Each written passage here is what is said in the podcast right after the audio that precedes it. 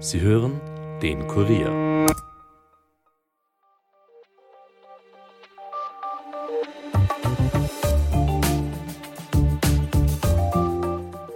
Alles hustet, schnupft und niest. Auch wenn die Temperaturen noch sommerlich sind, die Infektionskrankheiten sind auf dem Vormarsch. Allen voran natürlich Corona, das schon wieder für leicht steigende Zahlen in den Spitälern sorgt, allerdings auf extrem niedrigem Niveau.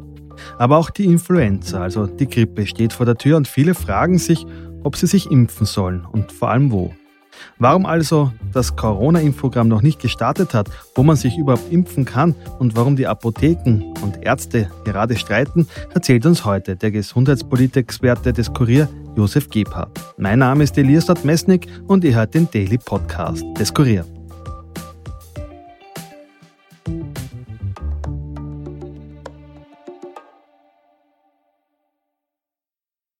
Ab heute, den 2. Oktober, kann man sich wieder gegen die Grippe impfen lassen. Im Gegensatz zum grippalen Infekt, bei dem man Schnupfen, Husten und Fieber hat, hat man bei der echten Grippe hohes Fieber und ein schweres Krankheitsgefühl samt Muskel- und Gliederschmerzen.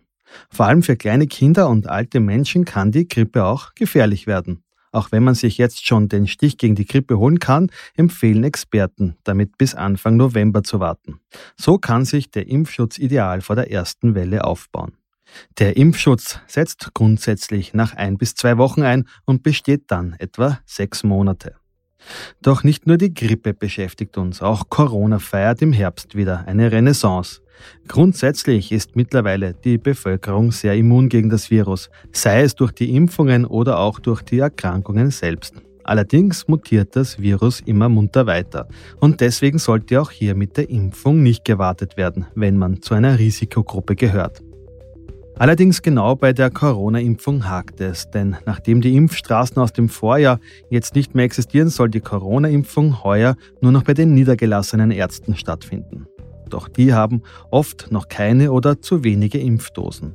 Gesundheitsminister Johannes Rauch von den Grünen jedenfalls ist zuletzt ein wenig der Geduldsfaden gerissen. Äh, und wenn es jetzt 14 äh, Tage dauert, ist mir das auch schon zu lange, wenn Sie mich so fragen. Ja, das muss einfach rascher gehen, äh, weil einfach, wenn die Bereitschaft da ist, sich impfen zu lassen, es nicht daran scheitern kann, dass keine Termine da sind. Und da verstehe ich auch den Unmut der Leute ganz offen gestanden. Ich bin bereit, mich impfen zu lassen und ich muss mich dann durchhandeln durch irgendwelche Websites und ich weiß nicht, was für, was für Dinge, um einen Impftermin zu bekommen. So kann das nicht funktionieren. Und wir haben in Österreich eine Vielzahl von Apotheken, die durchaus in der Lage wären, das anzubieten. Wenn es also bei den Ärzten nicht klappt, dann wäre Rauch auch dafür in den Apotheken impfen zu lassen.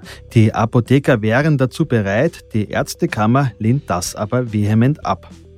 Wie also geht es weiter in dem Streit? Wer soll impfen dürfen und warum gibt es keine Impfstraßen mehr? Dazu begrüße ich jetzt unseren Experten für Gesundheitspolitik im Kurier, Josef Gebhardt. Hallo Elias. Josef, die Saison für die Infektionskrankheiten beginnt. Äh, schon langsam allerorts wird dazu aufgerufen, sich impfen zu lassen, aber es passiert noch recht wenig. Woran liegt das? Warten die Menschen noch? Äh, liegt es am Angebot?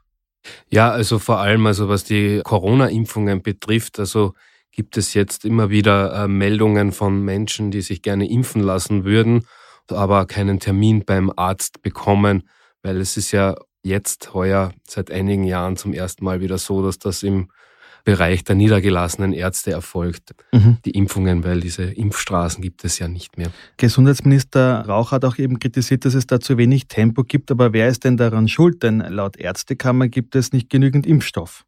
Das ist ein interessanter Streit, der sich jetzt seit ein paar Wochen schon im Kreis dreht. Die Ärztekammer kritisiert tatsächlich, ja, dass sie äh, zu wenig Impfdosen bekommen haben. Gleichzeitig dementiert das äh, der Pharmahandel. Also die haben letzte Woche gesagt, dass also schon 80.000 Dosen ausgeliefert worden sind. Mhm. Und es ist jetzt ein bisschen schwer nachvollziehbar, wer hier tatsächlich verantwortlich ist. Es ist natürlich auch ein bisschen kompliziert jetzt die Impfung zu organisieren im niedergelassenen Bereich, weil man hat hier jetzt wieder so Gebinde, wo eben mehrfach Dosen drinnen sind.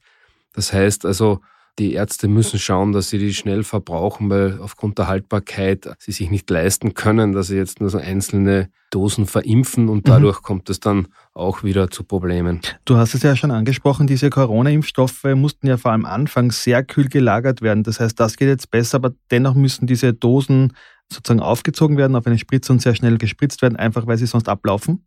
Genau, ja. Also deswegen ist man natürlich von Seiten der Ärzte interessiert, dass man hier eben Termine blockt, dass man also gleich mehrere Personen gleichzeitig impfen lässt und nicht einfach nur so, weiß nicht, so einer pro Tag oder wann halt jemand kommt. Das würde dann dazu führen, dass viel von diesen Impfstoffen verdorben werden. Ja, weil eben wenn die Packung geöffnet ist oder mhm. das Gebinde, dann muss das relativ schnell aufgebraucht werden.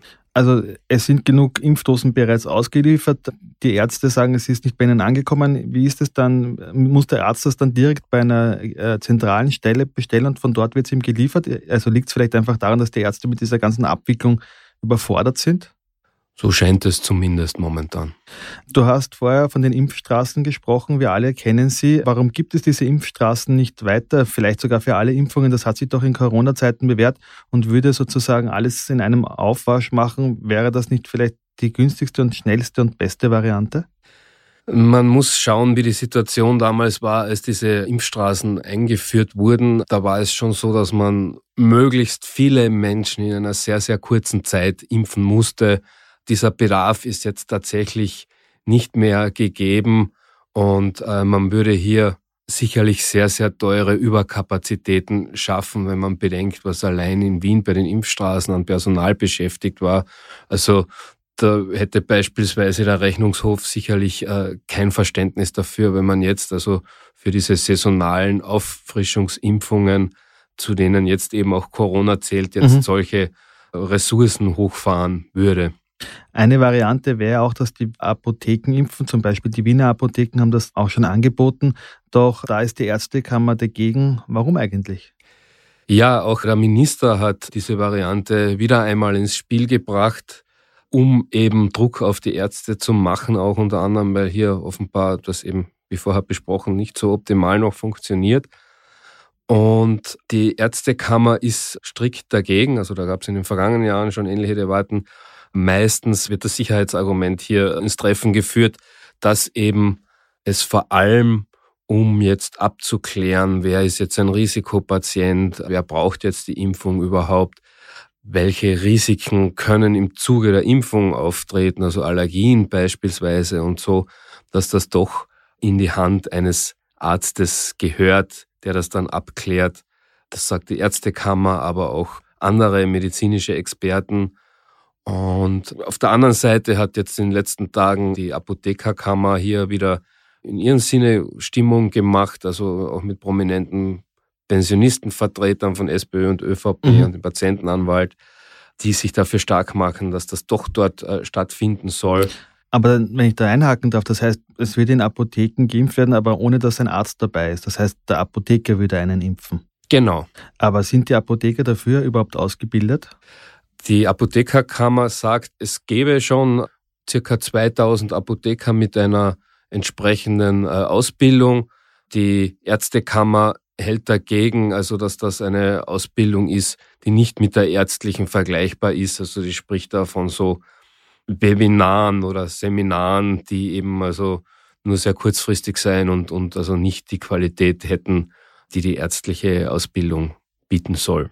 Aber ist das rechtlich überhaupt so einfach, dass jetzt auch Apotheker impfen können? Immerhin handelt es sich da sozusagen um einen Impfvorgang, der sozusagen auch die körperliche Integrität von Patienten dann beeinflusst? Diese Grundlagen müssten noch geschaffen werden. Mhm, das heißt, also derzeit ist das ja so gar nicht möglich. Da ist natürlich schon auch die Frage, was macht ein Apotheker zum Beispiel, falls es zu allergischen Reaktionen kommt, weil gerade bei den Impfstraßen waren ja immer sehr viele Ärzte anwesend, auch sozusagen Rettungspersonal, das wäre ja in einer Apotheke auch nicht gegeben. Ja, das ist dann eben sicherlich ein Punkt, die die Ärztekammer zu Recht ins Treffen führt. Andererseits wird eben damit argumentiert, dass es sehr wohl auch andere Länder gibt, wo unter bestimmten Voraussetzungen sehr wohl auch in den Apotheken schon geimpft wird. Also Deutschland beispielsweise, mhm. Finnland und andere Länder auch.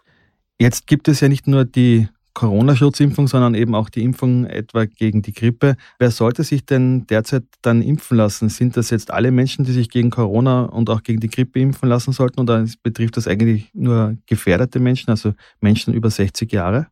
Also was Corona betrifft, sollen auf jeden Fall also äh, Personen über 60 und bestimmte Risikogruppen sich impfen lassen mit einer einmal jährlichen Auffrischung und äh, ähnliche Regelungen gelten auch für Influenza. Helfen diese Impfungen eigentlich wirklich gegen alle Varianten oder ist man da sozusagen immer mit dem Impfen einen Schritt hinten nach? Die aktuell in Österreich gelieferten Impfstoffe wurden angepasst auf diese neue XBB 1,5 Variante und der Impfstoff soll auch gegen alle gängigen weiteren Varianten helfen. Abschließende Frage, Josef, glaubst du, dass diese Probleme mit den Impfungen jetzt schnell gelöst werden oder wird es wirklich die Apotheken brauchen, um da alle Leute adäquat impfen zu können? So wie sich der Streit in den vergangenen Wochen dargestellt hat, wird man wahrscheinlich vorhersehen müssen, dass die bestehende aktuelle Corona-Welle schon längst wieder vorbei ist, bevor das gelöst sein wird. Das ist dahingehend auch ein bisschen kurios, weil man jetzt den Eindruck hat, also jetzt, also wo es hier offenbar einen Mangel gibt, scheint die Impfbereitschaft wieder stärker zu sein. Und dann, wenn es wieder die Ressourcen gibt, will sich wieder niemand impfen lassen. Ja, wir werden sehen, wie viele Menschen sich dann am Ende impfen lassen. Und nach der Corona-Welle ist ja dann wieder vor der nächsten Corona-Welle. Das heißt, dieses Thema bleibt uns ja noch ein bisschen bestehen. Josef, vielen Dank für den Besuch im Studio. Gerne.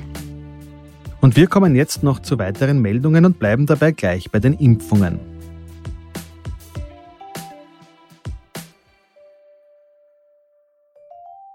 Der Nobelpreis für Medizin ist nämlich am Montag der Ungarin Katalin Kariko und dem US-Forscher Drew Weissman zugesprochen worden. Sie erhalten die Auszeichnung für ihre Entdeckung zur Modifikation der Nukleosidbasen, die die Entwicklung wirksamer mRNA-Impfstoffe gegen Corona oder Covid-19 ermöglichten. Das hat das Karolinska-Institut in Stockholm heute mitgeteilt. Die Nobelpreise sind heuer mit 11 Millionen schwedischen Kronen, das sind rund 930.000 Euro, dotiert. Und in Österreich ist schon wieder ein Strategiepapier geleakt worden. Nach der E-Mail des Meinungsforschungsinstituts Sora, die versehentlich an 800 Personen anstatt an die SPÖ gegangen ist, haben diesmal die Neos versehentlich eine E-Mail erhalten, die nicht für sie bestimmt war. Das hat NEOS-Chefin Beate Meindl-Reisinger am Montagnachmittag bei einer kurzerhand einberufenen Pressekonferenz bekannt gegeben. Das Mail stammt von der ÖVP. Sie will darin einen Untersuchungsausschuss einsetzen, um aufzuklären, ob die SPÖ, FPÖ oder auch die Grünen in früheren oder aktuellen Regierungen Inseratenschaltungen, Umfragen, Gutachten und Aufträge an Werbeagentur sachfremd vergeben haben. Das würde bedeuten, dass sie öffentliche Gelder zweckentfremdet haben. Es bleibt also weiter spannend in der Innenpolitik. Wir vom Kurier bleiben dran. Auf kurier.at findet ihr immer die aktuellen Entwicklungen. Das war's für heute von mir. Noch einen schönen Tag. Ton und Schnitt heute von Aaron Ohlsacher. Wenn euch der Podcast gefällt, abonniert uns auch auf Apple Podcasts oder Spotify und empfehlt uns euren Freunden. Bis bald, passt auf euch auf. Elias Nordmesnik, over and out.